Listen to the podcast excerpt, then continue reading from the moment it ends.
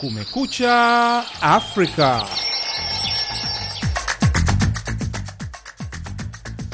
Hii ni idhaa ya Kiswahili ya Sauti ya Amerika, moja kwa moja kutoka hapa Washington. Matangazo ya Kumekucha Afrika na kukaribisha leo, ikiwa ni Alhamisi tarehe mosi mwezi Februari mwaka 2024. Mimi naitwa BMJ Mridhi na mimi jina langu ni Harrison Kamau. Tunasikika kupitia redio zetu shirika kote Afrika Mashariki na Maziwa Makuu, zikiwemo Redio Rakombu na Ghana DRC, Redio Baraka DRC, Mwananchi Redio Nakuru Kenya, Nuru FM Iringa Tanzania, RTR Redio Beni DRC, Sayari FM Eldoret Kenya, bila kusahau UBC Uganda, miongoni mwa nyingine. Vilevile tuko kwenye VOA Swahili.com. Karibuni.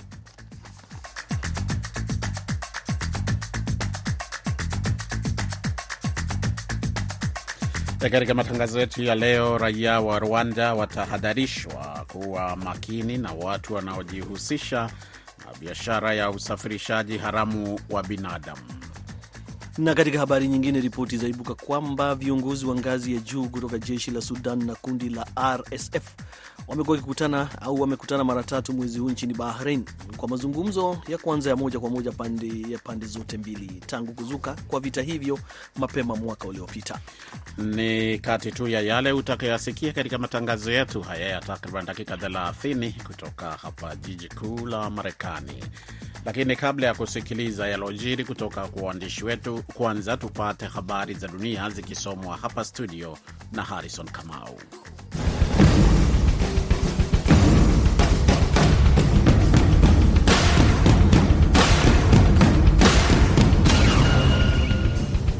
Viongozi wa ngazi ya juu kutoka jeshi la Sudan na kundi la kijeshi la Rapid Support Forces wamekutana mara tatu mwezi huu nchini Bahrain, na vyanzo vyenye uelewa vinasema kwamba hayo ndiyo mazungumzo ya kwanza ya moja kwa moja kati ya pande zote tangu kuzuka kwa ghasia mapema mwaka jana, kwa mujibu wa shirika la habari la Reuters. Kinyume na mazungumzo ya awali kuhusiana na vita vya Sudan, mazungumzo ya Bahrain mjini Manama yalihudhuriwa na manaibu wenye ushawishi mkubwa kutoka makundi hayo hasimu, yakijumuisha maafisa wa Misri na Umoja wa Falme za Kiarabu.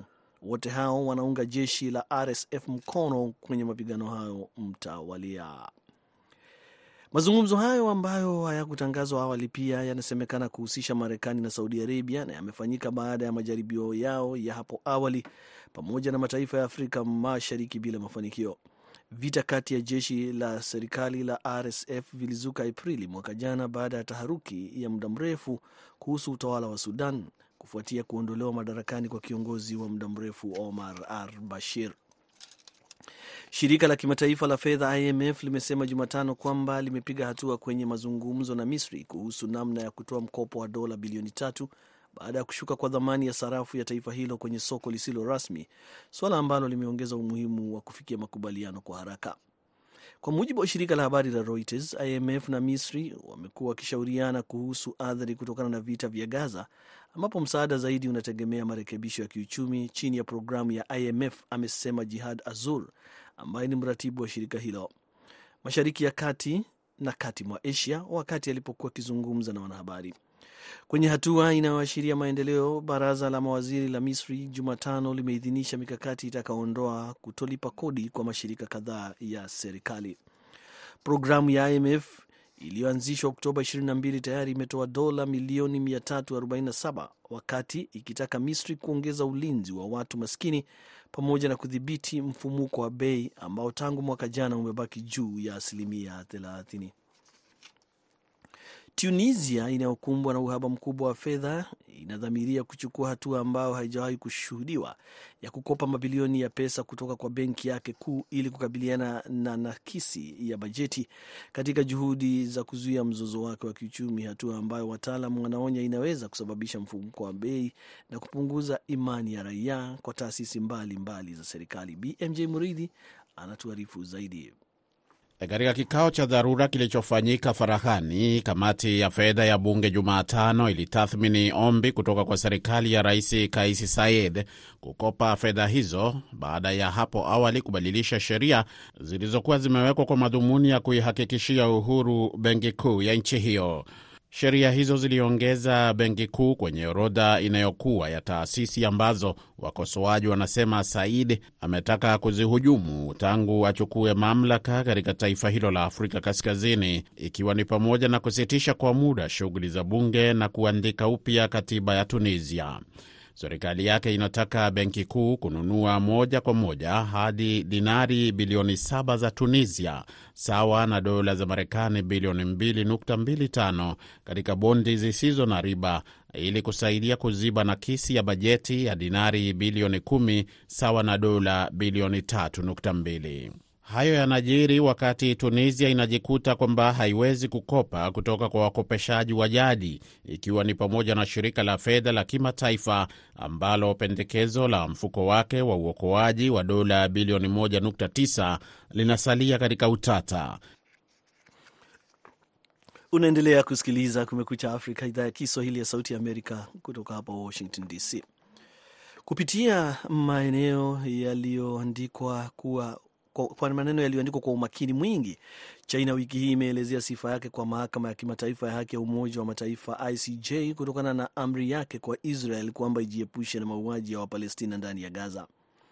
Wataalamu wameambia VOA kwamba kwa kawaida China huwa haina imani na mahakama kama hizo ifikapo kwenye maswala kama mauaji ya kimbari ambao huenda yakawa na adhari kubwa kwa Beijing. Ni matumaini yetu kwamba hatua zilizotangazwa na ICJ zitaheshimiwa, alisema msemaji wa wizara ya mambo ya kigeni wa China Wang Wenbin baada ya kuulizwa kuhusu suala hilo na wanahabari mapema wiki hii. Aliongeza kusema kwamba tunakemea vitendo vyote dhidi ya raia wakati tukipinga kila hatua inayohujumu sheria za kimataifa. Alisema kwamba China inahisi ama inasihi pande husika kusitisha mapigano huko Gaza mara moja na kuheshimu sheria za kimataifa. Afrika Kusini ambayo kwa muda mrefu imekuwa ikishinikiza uhuru wa Palestina, awali ilikuwa imeomba mahakama ya ICJ ichunguze iwapo Israel ilikuwa ikitekeleza mauaji ya kimbari kwenye vita vya Gaza vilivyoanza kama majibu kufuatia shambulizi la Hamas la Oktoba 7. Wakati huo huo, Afrika Kusini kupitia waziri wake wa mambo ya kigeni Naledi Pandor imesema kwamba Israel imekaidi ya uamuzi wa wiki iliyopita kutoka mahakama ya Umoja wa Mataifa kwa kuendelea kuua mamia ya raia ndani ya muda wa siku chache huko Gaza. Taifa hilo pia limehoji ni kwa nini hati ya kukamatwa kwa waziri mkuu wa Israel Benjamin Netanyahu haijatolewa kupitia kesi tofauti iliyowasilishwa mbele ya mahakama ya ICC. Kwa mujibu wa shirika la habari la AP, Pandor amesema kwamba Afrika Kusini inatathmini kupendekeza hatua mbadala kwa jumuiya ya kimataifa ili kushinikiza Israel kusitisha mauaji ya raia kwenye vita vyake vya Gaza dhidi ya wanamgambo wa Hamas, ingawa hakutoa maelezo zaidi. Tangu uamuzi wa mahakama ya ICJ mwishoni mwa wiki kwamba Israel isitishe mauaji hayo, mamia wa Palestina wameuawa kulingana na wizara ya afya ya Gaza. Wizara hiyo imesema Jumatano kwamba watu 150 waliuawa kwenye eneo hilo ndani ya saa 24 na kufikisha jumla ya Wapalestina waliokufa tangu mwanzo wa mapigano hayo kuwa elfu 26 na 700.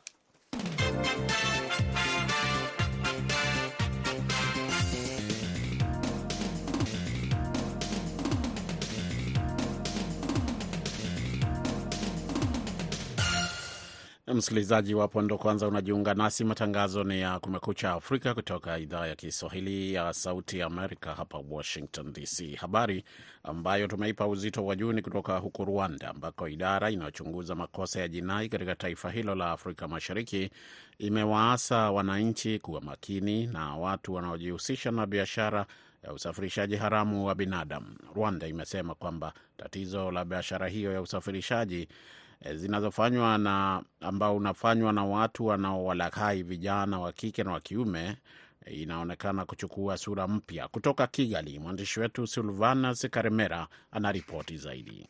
Takwimu zilizotangazwa ambazo zinaangazia miaka mitano iliyopita zinaonyesha visa vya watu 291 waliorubuniwa na kuchukuliwa kama watumwa, 39 kati yao wakichukuliwa kwa vitendo vya ngono katika mataifa ya nje, mengi yakiwa katika ulimwengu wa Kiarabu na 177 wakichukuliwa kufanya kazi nzito katika nchi za nje. Imetangazwa kwamba Rwanda si mzalishaji wa watu hao, lakini idadi kubwa walitumia Rwanda kama kivuko. Kufuatia hali hiyo, serikali kupitia idara ya upelelezi wa makosa ya jinai imekuwa ikichukua mikakati dhidi ya tatizo hilo, ikiwa ni pamoja na hamasa kwa vijana kuepuka uwezekano wa watu wanaorubuniwa na kuwaingiza katika biashara hiyo hatari kwa maisha yao. Hata hivyo, waathirika wa visa hivyo wanaishi maisha ya kama ningejua. Wawili hawa hawakupenda majina yao kutajwa. ukagendana n'inshuti zawe Nilifikiri walikuwa marafiki zangu wale walionirubuni na kuniingiza kwenye matatizo hayo, lakini nilikuwa najidanganya hadi nilipojikuta huko. Siwezi kuelezea hapa madhara yaliyonipata. Niseme tu kwamba ni Mungu tu aliyeniwezesha kuwa hapa. bakirinda abantu babashuka kuko umuntu ugushuka aba Hawa watu wana ujanja mkubwa. Wao wanapokuja wanakuwa wanakujua vizuri kwa kupitia marafiki zako hadi unapojipata katika mitego yao. Wanapokuja wanakushawishi na nafasi za kazi nchi za nje, fursa za masomo nchi za ng'ambo na mengine mengi, na hatimaye unapofika kule unaishia kwenye utumwa wa ngono au utumwa wa kazi nzito. Natamani hili vijana wote walijue na mikakati iwekwe ili kudhoofisha mtandao wa wahalifu hawa. Hata hivyo, ni vigumu kuliona tatizo hili kwa njia rahisi dhidi ya takwimu na mawaidha yanayotolewa kwa vijana na wananchi kwa ujumla kuliepuka tatizo hili. Baadhi ya vijana ambao hawajapatwa na tatizo hilo wamekuwa na maoni tofauti kuhusu tatizo hilo. Mimi sikujua kama hata vijana wa kiume wamekuwa wakiuzwa namna hii. Awali nilijua visa hivi vinawapata vijana wa kike kwa sababu za ngono, lakini kufuatia taarifa hizi tulizoambiwa, nimegundua tatizo hili kumbe ni kubwa. Msemaji wa idara ya taifa ya upelelezi kwa makosa ya jinai Dr. Thierry Murangira amesema wakati inayochukuliwa si tu inanuia kukomesha biashara ya watu, lakini pia makosa mengine ya jinai. Biashara ya kusafirisha watu kwa njia haramu ipo na kwa kiasi kikubwa ni tatizo kubwa inalowakabili vijana ambao kwa mara nyingi wanakuwa na tamaa za kwenda mataifa ya ng'ambo katika fursa za masomo na ajira bila wao kujua. Na ndiyo maana kwa sasa tumezunguka nchi nzima tukitoa hamasa kwa vijana kuwa makini dhidi ya watu wanawarubuni kwa fursa za maisha mazuri. Hata hivyo, imetangazwa kwamba baadhi ya vijana wameweza kurejeshwa nyumbani baada ya kupata matatizo katika mataifa ya kigeni, hasa yale ya Mashariki ya Kati ambapo wanafanyishwa kazi nzito za nyumbani. Silvanos Kalemera, Sauti ya Amerika, Kigali.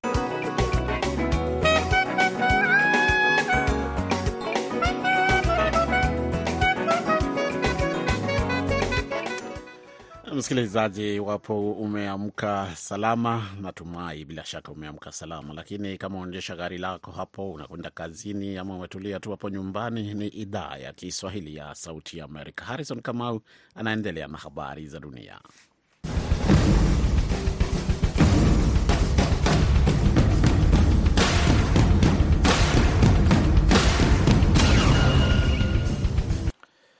Rais wa Rusia Vladimir Putin Jumatano ameapa kusukuma nyuma vikosi vya Ukraine ili kupunguza tishio la kushambuliwa kwa eneo la Rusia wakati alipokuwa akikutana na wanaharakati wanaoendesha kampeni zake kabla ya uchaguzi wa rais utakaofanyika Machi na ambao wana uhakika wa kushinda. Alipoulizwa kuhusu mpango wake wa mashambulizi ya kijeshi ndani ya Ukraine, Putin alisema kwamba wanajeshi wa Ukraine wanahitaji kusukumwa nyuma kiasi kwamba silaha za masafa marefu kutoka magharibi zinazotumiwa na Ukraine hazitaweza kufika kwenye miji ya amani ndani ya Russia. Aliongeza kusema kwamba kwa muda wote huu jeshi lake limekuwa likitekeleza hilo. Ukraine katika siku za karibuni imefanya mashambulizi ndani ya Russia likiwemo lile la Disemba 30 kwenye mji wa mpakani wa Belgorod lililoua watu 25 na kujeruhi wengine zaidi ya 100. Putin pia ameongeza kusema kwamba wachunguzi wamethibitisha kwamba Ukraine ilitumia mfumo wa ulinzi wa anga aina ya Patriot kutoka Marekani kuangusha ndege ya kijeshi karibu na Belgorod hapo Januari 24 na Marekani itaongeza vikwazo zaidi kwa uongozi wa kijeshi wa Myanmar miaka mitatu baada ya mapinduzi ya kijeshi ya Februari mosi mwaka 2021 wakati ikijumuisha watu wanne pamoja na makampuni mawili yanayohusishwa na mapinduzi hayo. Wizara ya mambo ya nje ya Marekani imesema kwamba hatua hiyo ya karibuni zaidi inalenga vyanzo vya fedha vinavyounga mkono utawala huo wa kijeshi dhidi ya raia wake pamoja na wale wanaofadhili utengenezaji wa silaha ndani ya Myanmar inayojulikana pia kama Bama. Jumatano, wizara ya fedha ya Marekani imetangaza vikwazo dhidi ya makampuni ya Shwe Brainfuel, mmiliki wake Thein Win Zou pamoja na mke wake na watoto wawili. Vikwazo pia vimetangazwa dhidi ya kampuni ya Myanmar Five Star inayoshughulisha na safari za meli. Wizara hiyo iliongeza kusema kwamba makampuni hayo mawili yamesaidia utawala wa kijeshi kupata fedha za kigeni pamoja na uagizaji wa mafuta na bidhaa nyingine kupitia ushirikiano wao wa karibu na kampuni ya umma inayomilikiwa na serikali ya Myanmar Economic Holdings au MEHL. Taarifa zimeongeza kusema kwamba Marekani imeweka vikwazo kwa mali zinazomilikiwa na walengwa, wakati wa Marekani kwa ujumla wakikatazwa kufanya biashara nao.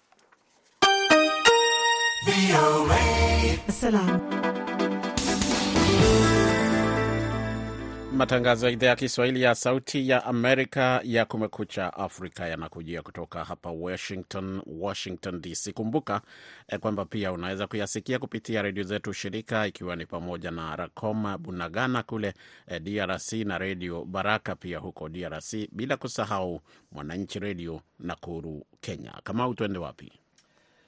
Tuelekee tueleke huko Afrika Mashariki ambapo Umoja wa Mataifa na serikali ya Somalia wamezindua mpango wa kutafuta ufadhili wa dola za Kimarekani bilioni 1.6 ili kushughulikia changamoto za kibinadamu nchini humo.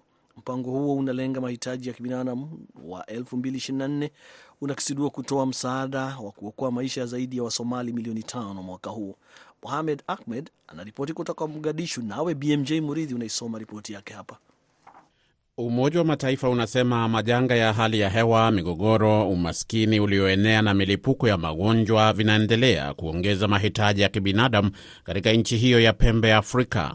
Wito huo unakuja wakati Somalia inajitahidi kukabiliana na vipindi virefu vya kiangazi na kufuatiwa na mvua kubwa na mafuriko hatari. Sungaya Kimbro ni mkurugenzi wa programu na uhakikisho wa ubora katika shirika la World Vision Somalia. In terms of the overall humanitarian situation in Somalia for 2024, Um, World Vision sees, uh, humanitarian needs Anasema high. kuhusu hali ya kibinadamu kwa jumla nchini Somalia mwaka increased by climate 2024, World. Vision inabashiri mahitaji ya kibinadamu yakisalia kuwa juu mwaka 2024 kutokana na misukosuko ya mara kwa mara inayosababishwa na mabadiliko ya hali ya hewa na mambo mengine kama vile migogoro na ukosefu wa usalama. Idadi ya watu wanaohitaji msaada wa kibinadamu mwaka 2024 kufikia sasa ni milioni 6.9 kutoka kwa watu milioni 8.2 mwaka 2023 kulingana na rekodi ya hivi karibuni ya mpango wa mahitaji na majibu ya kibinadamu ya mwaka 2024.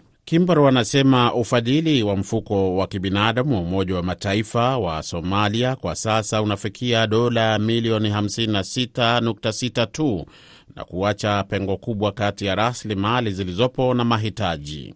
Anaongeza kuwa ufadhili mwingi unakwenda kwenye juhudi za kuokoa maisha kwa sababu hali nchini Somalia inasalia kuwa tete. Hata hivyo, Kimbro anasema mashirika ya kibinadamu ikiwa ni pamoja na World Vision yanapanga hatua kwa hatua masuluhisho endelevu ya muda mrefu. Takriban Wasomali milioni tatu wanaishi katika kambi za wakimbizi wa ndani na kwa kiasi kikubwa wanategemea msaada kutoka kwa serikali na mashirika mengine ya misaada.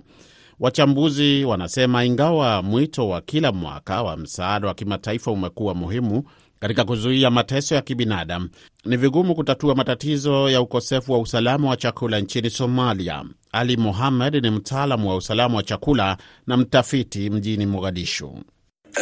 Codsiga dowladda soomaaliya iyo hay-adaha gargaarka ah Wito wa serikali ya Somalia na mashirika ya misaada ni muhimu kwa mamilioni ya Wasomalia ambao wana njaa, lakini tunakabiliana na matatizo ya mzunguko na bado hatujapata suluhu la kudumu ambalo litawezesha makundi ya watu kukuza uwezo wa kukabiliana na misukosuko na kuzalisha chakula chao kwa njia endelevu.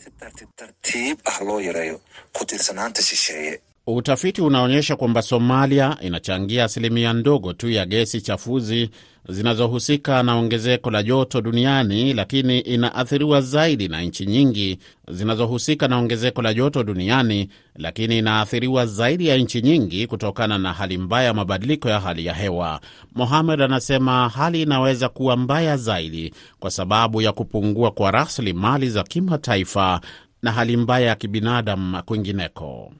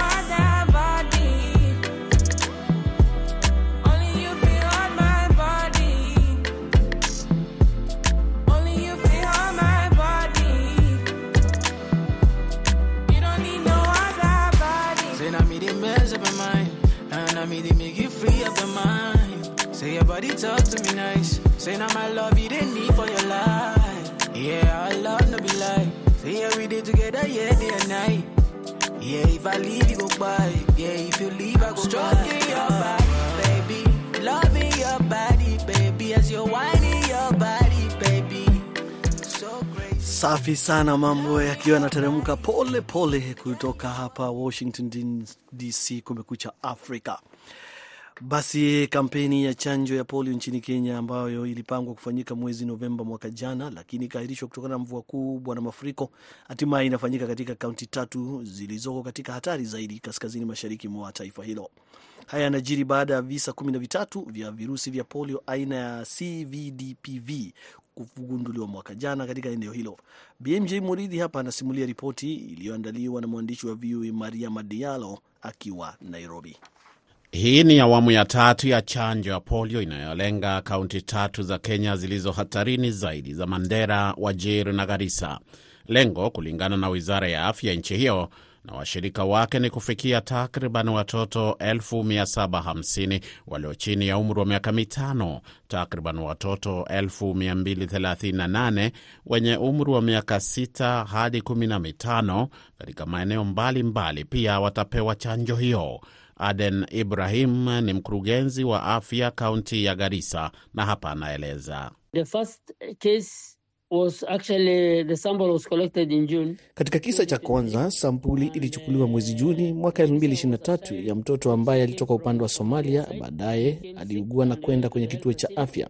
Walimfanyia vipimo kwa sababu alikuwa na dalili na walithibitisha kuwa ilikuwa polio. to have a polio positive. Ibrahim anasema muda mfupi baadaye visa zaidi viligunduliwa katika baadhi ya kambi za wakimbizi. Kenya siyo nchi pekee iliyoathiriwa na kuibuka tena kwa ugonjwa wa polio.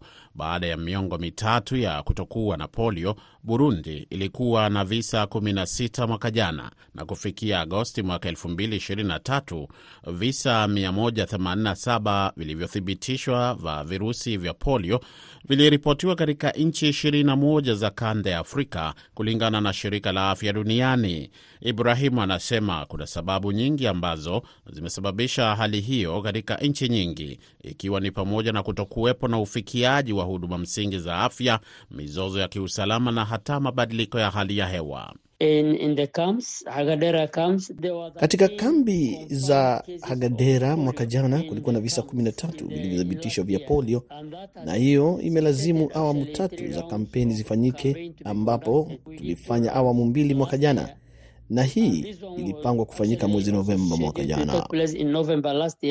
Ili kutokomeza ugonjwa huo, Ibrahimu anasema kuwa nchi zinahitajika kuimarisha utoaji wa chanjo ya kawaida, kuwekeza katika mfumo thabiti wa ufuatiliaji na kuboresha mifumo yao ya afya. Polio ni ugonjwa wa kuambukiza na kudhoofisha sana ambao huathiri watoto chini ya miaka mitano na kusababisha ulemavu wa kudumu na unaweza pia kusababisha vifo kwa asilimia mbili hadi kumi ya waliopooza kulingana na shirika la afya duniani WHO.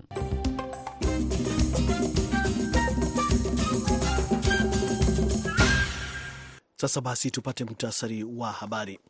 Viongozi wa ngazi ya juu kutoka jeshi la Sudan na kundi la kijeshi la Rapid Support Forces RSF wamekutana mara tatu mwezi huu nchini Bahrain, na vyanzo vyenye kuelewa vinasema kwamba hayo ndiyo mazungumzo ya kwanza ya moja kwa moja kati ya pande zote tangu kuzuka kwa kasi ya mapema mwaka jana.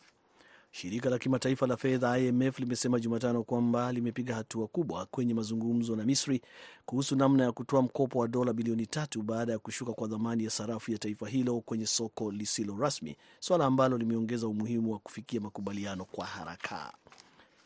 Kupitia maneno yaliyoandikwa kwa umakini mwingi, China wiki hii imeelezea sifa yake kwa mahakama ya kimataifa ya haki ya Umoja wa Mataifa ICJ kutokana na amri yake kwa Israel kwamba ijiepushe na mauaji ya Wapalestina ndani ya Gaza. Wakati huo huo, Afrika Kusini kupitia waziri wake wa mambo ya kigeni Naledi Pandor imesema kwamba Israel imekaidi uamuzi wa wiki iliyopita kutokana na mahakama ya Umoja wa Mataifa kwa kuendelea kuua mamia ya raia ndani ya muda wa siku chache tu huko Gaza. Taifa hilo pia limehoji ni kwa nini hati ya kukamatwa kwa waziri mkuu wa Israel Benjamin Netanyahu haijatolewa kupitia kesi tofauti iliyowasilishwa mbele ya mahakama ya ICC. Rais wa Rusia Vladimir Putin Jumatano ameapa kusukuma nyuma vikosi vya Ukraine ili kupunguza tishio la kushambuliwa kwa eneo la Rusia wakati alipokuwa akikutana na wanahabari wanaoendesha kampeni zake kabla ya uchaguzi wa rais utakaofanyika Machi na ambao ana uhakika wa kushinda. Marekani itaongeza vikwazo zaidi kwa uongozi wa kijeshi wa Myanmar miaka mitatu baada ya mapinduzi ya kijeshi ya Februari mosi mwaka 2021. Na kwa hizo ripoti tunafika mwisho wa matangazo ya Kumekucha Afrika kutoka hapa idhaa ya Kiswahili ya Sauti ya Amerika. Kwa niaba ya wote ambao wameshiriki wameshiriki kufanikisha matangazo haya, msimamizi mkuu Hadija Riami, produsa wetu amekuwa ni Dadi Balawe, mimi ni BMJ Mridhi na hapa hewani nimeshirikiana na Harrison Kamau. Kwa pamoja tunawatakieni wakati mwema popote pale mlipo.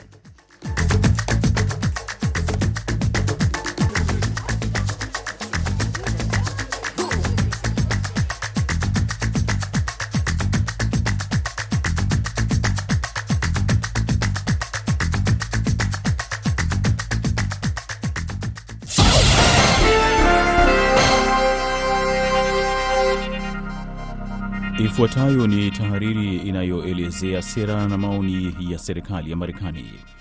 Wakati wa ziara yake ya hivi karibuni nchini Nigeria, waziri wa mambo ya nje wa Marekani Antony Blinken alikubaliana na rais wa Nigeria Bola Ahmed Tinubu kwamba Afrika si pungufu kuliko umuhimu wake mkubwa kwa wakati ujao wa dunia. Tunaamini katika hilo, amesema. Leo hii Marekani inaendelea kujitolea kufanya kazi na washirika wa Afrika ili kuimarisha na kuboresha uthabiti, usalama na ustawi wao. Tunaangazia sana Nigeria, uchumi mkubwa zaidi barani Afrika na demokrasia, na mshirika wetu wa kipindi cha miongo sita. Ndiyo sababu Nigeria iliyo salama ya kidemokrasia yenye wakati mzuri na yenye ustawi si jambo zuri tu kwa Wanigeria na Marekani, bali kwa Afrika yote na dunia nzima. Marekani na Nigeria zina vipaumbele vingi vinavyofanana, ikiwa ni pamoja na kuzingatia kuharakisha ukuaji wa uchumi na fursa nchini Nigeria, amesema Waziri Blinken. Kwa mfano, kuna shauku kubwa katika sekta ya teknolojia ya Nigeria. Wajasiriamali wa Marekani, makampuni ya Marekani yana hamu ya kushirikiana na kuwekeza katika uchumi wa Nigeria, hasa katika sekta ya teknolojia. Tuna makampuni makubwa ya teknolojia ambayo yameunganishwa na washirika wa Nigeria ili kusaidia kutimiza mpango wa Rais Tunubu wa kazi za kidijitali milioni moja. Makampuni mengine yana kazi ngumu ya kuweka nyaya chini ya bahari na kutumia teknolojia ya satellite kupanua ufikaji wa mtandao. Nyanja zetu za kiteknolojia zinakuza uvumbuzi wa kampuni za teknolojia kwa Nigeria. Kampuni zetu za mitaji zinafanya kazi kuzifadhili. Zaidi ya hayo, tunafanya kazi na kushirikiana kusaidia maendeleo na matumizi ya akili mnemba ama AI kwa manufaa, amesema Waziri Blinken. Pamoja na nchi nyingine 30 za Atlantic, tunashughulikia maendeleo ya uchumi wa bluu, ulinzi wa mazingira, kubadilishana sayansi na teknolojia kupitia ushirikiano mpya wa ushirikiano wa Atlantic. Tunataka kufanya ushirikiano kusaidia kuleta mapinduzi katika teknolojia ya Nigeria ambayo inazalisha ajira, inakuza biashara na inachochea ubunifu katika nchi zote hizi mbili. Kwa sababu moja ya mambo ambayo tumejifunza kutokana na ushirikiano huu ni kwamba inatunufaisha mahala popote au kampuni yoyote ambayo tunawekeza, tunajifunza na kupata mengi kutoka kwake. Huu ni wakati mzuri sana na muhimu kwa ushirikiano wetu, amesema Waziri Blinken. Afrika imetengeneza muda wetu uliopita, muda wa sasa, na itatengeneza wakati ujao. Marekani imejitolea kuimarisha ushirikiano wa kweli katika bara hili, kufanya kazi ili kutatua changamoto za pamoja na pia kutimiza ahadi na matarajio ya kimsingi ya watu wetu. Hiyo ilikuwa ni tahariri iliyoeleza sera na maoni ya serikali ya Marekani.